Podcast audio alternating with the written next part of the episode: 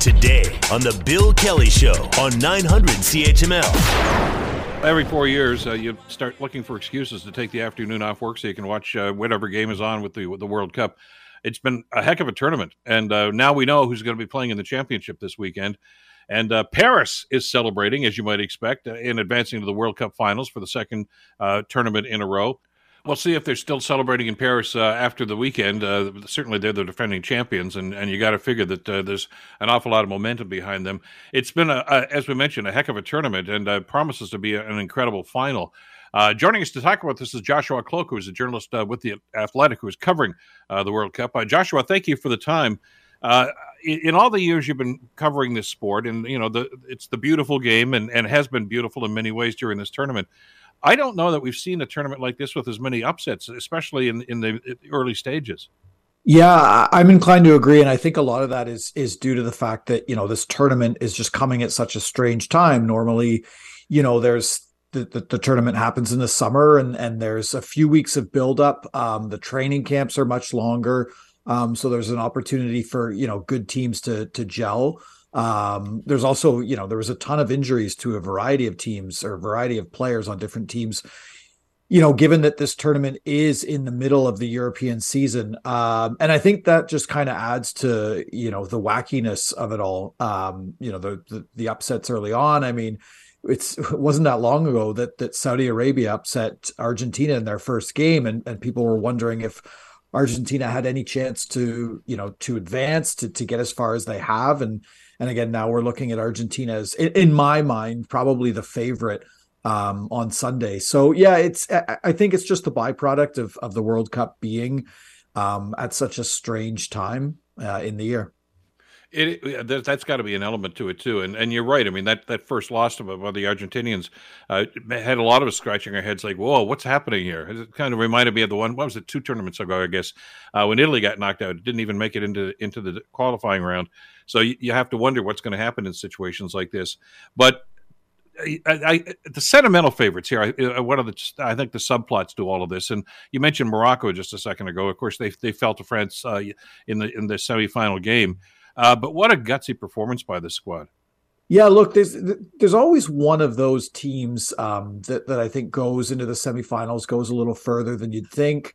Um, you know, I I, I kind of think back to you know 2002 and when Turkey and and um, South Korea were in the semifinals, and um, you know that, that's kind of what what what good tournament teams do is they just they kind of they get hot and they just improve as the tournament goes on. You know i was in qatar covering canada so i saw morocco play canada and i i can say confidently that the, the that moroccan team that beat canada 2-1 did not look like the same team that you know upset spain and and you know gave gave france a pretty decent run. Um so i i think that was part of the the the key. The secret to morocco is they just got better as the tournament went on and you know, you mentioned sentimentalism. Look, they were the first African team to make it um, to the semifinals. And, and when that happens, when you feel like you have a lot more than just kind of the people in your home nation behind you, I think that does something that that propels a team. Um,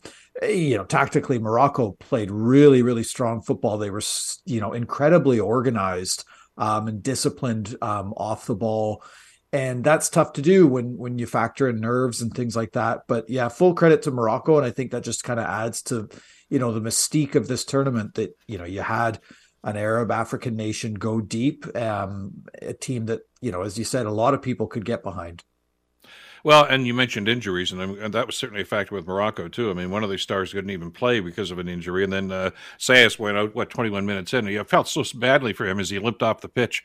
They figured, okay, he's not coming back, and and uh, you okay, you know they're, they're going to fall apart, but they didn't. Uh, you know, I gave up a goal in the first five, couple of minutes of the of the match. Uh, but they hung in there, and, and I, I thought you know they they acquitted themselves very well. But uh, France is such a powerhouse and uh, such a team built on speed that you know that, you could see why they're the defending champions, and they they certainly showed that uh, even when they defeated England. Uh, they just seem to have that ability to transition and move up the field faster than most other teams in the tournament. I mean, to me, France's depth um, is is what kind of has gotten them as far as as they've you know gotten. Um, they lose Lucas Hernandez, um, you know, one of the best defenders in the tournament, uh, very, very early on in the tournament to injury. You know, obviously Paul Pogba, Kanté, other players, other midfielders, you know, out of the out of the squad because of injury. Look, uh, I think the the reason that that France um, does well is that there's an immense amount of talent on this team. Arguably the best player in the world, Kylian Mbappe, uh, Antoine Griezmann is just having you know the tournament of his life right now. But this team buys into a little bit more of a. I, I, I guess the easiest way to call it is a, is a defensive kind of shape. Um, they don't attack as as kind of all out with the the kind of attacking fervor that you might expect from from teams that have this kind of talent. So when you match that ability with a buy-in to to a, you know a structured system, generally those teams go a long way. And look, you know it, it it's interesting because it's rare that teams who win um you know go as deep as they have you know in in 20 10 um, spain wins and then they're out in the not they're out in the group stage then you know in 2014 2014 germany win and then they haven't been able to get out of the group stage since. Um, it's it's very very hard for teams to to repeat especially when teams have injuries but um, yeah there's there's something special about this french team. They just you know they they were there. They know how to do it. They understand that resolve. Um, and again when you match that resolve with ability and buy into a structure um, you know that's that's that's a recipe for success. Well, and it starts, uh, as you say, right, right in goal. I mean, the, the, Lloris has just been an outstanding player. I know he's, I guess, tied now for the lead in the number of appearances in a World Cup, but he's he's made the big stops when he's had to. Yeah, for sure. Like goalkeeping isn't something you kind of think about um, a lot when it comes to really, really, really good teams. Um, but it's going to be important when you're playing, you know, the the likes of of Lionel Messi, um, who seems to be on a mission as well. I'm sure we're going to talk about Argentina, but mm-hmm. um, Lloris, uh, again, to me, what what sticks out about Lloris is is the poise, and and you get that by having been there before. Um, so it's a you know sometimes there's turnover in in teams that that have been there before, but you know Lloris is is seems like kind of the emotional heartbeat of this team right now, and that poise again can go a long way. Well, let's let's talk about the other guys, uh, uh, and, and, specifically, we'll talk about Messi here. Uh, the consensus is this is going to be his last uh, world. That's going to be it for him. Uh, and the comparisons between he and Maradona, I, I guess they're going to continue on, you know, infinitum. But uh, the number of games, number of goals scored. Uh, but the one that always stood out is well, Maradona won a World Cup and, and Messi hasn't, uh, and that seems to be his mission this year. Yeah, because I, I genuinely believe if if um, you know if you're the type that that believe championships are important to a player's legacy um and and i'll let you know listeners decide whether how they feel about that. But if you are the type to to believe that players need you know championships to to be considered the greatest of all time i think that's probably the only thing standing in Lionel Messi's way um is a world cup. Um i i I, think it's kind of a given that if if Argentina do win on Sunday, um, the the floodgates will open, and there will just obviously be tons and tons of people calling Lionel Messi the, the greatest player of all time. I mean, you can make a case right now um, when you look at a his longevity. He's been doing this for so long. There's been you know not a lot of drop off in the quality of his play. I mean, he's 35 years old, um, and he's arguably the best player in this World Cup. Um, you know, he's been the best player in the world for what feels like a generation. Mm-hmm. Um, you, when you match that with with with this, you know, kind of just like let's just call it God-given talent that I don't think a, a lot of players in the world can can you know hold a candle to. When you add in, you know, the World Cup into there, um, you know that that the World Cup is something that that Cristiano Ronaldo uh, never won. And and like you said, Maradona has um, for me, Maradona is you know a top three player of all time. So I think that just adds to you know you mentioned before that the sentimentalism. I it's hard right now for me, you know, not really having a horse in this race. It's hard to root against Lionel Messi um, just because he's done it for so long, because the talent is there, because um, you know, I, I guess just from the outside, the ego isn't there either.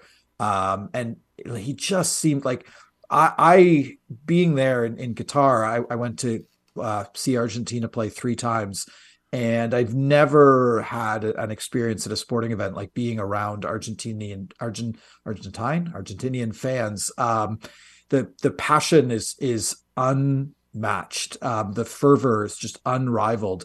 Um, you know, you're, you're you're in the stands and you can feel the stands kind of bumping up and down just because of you know the the passion that the singing that these guys bring.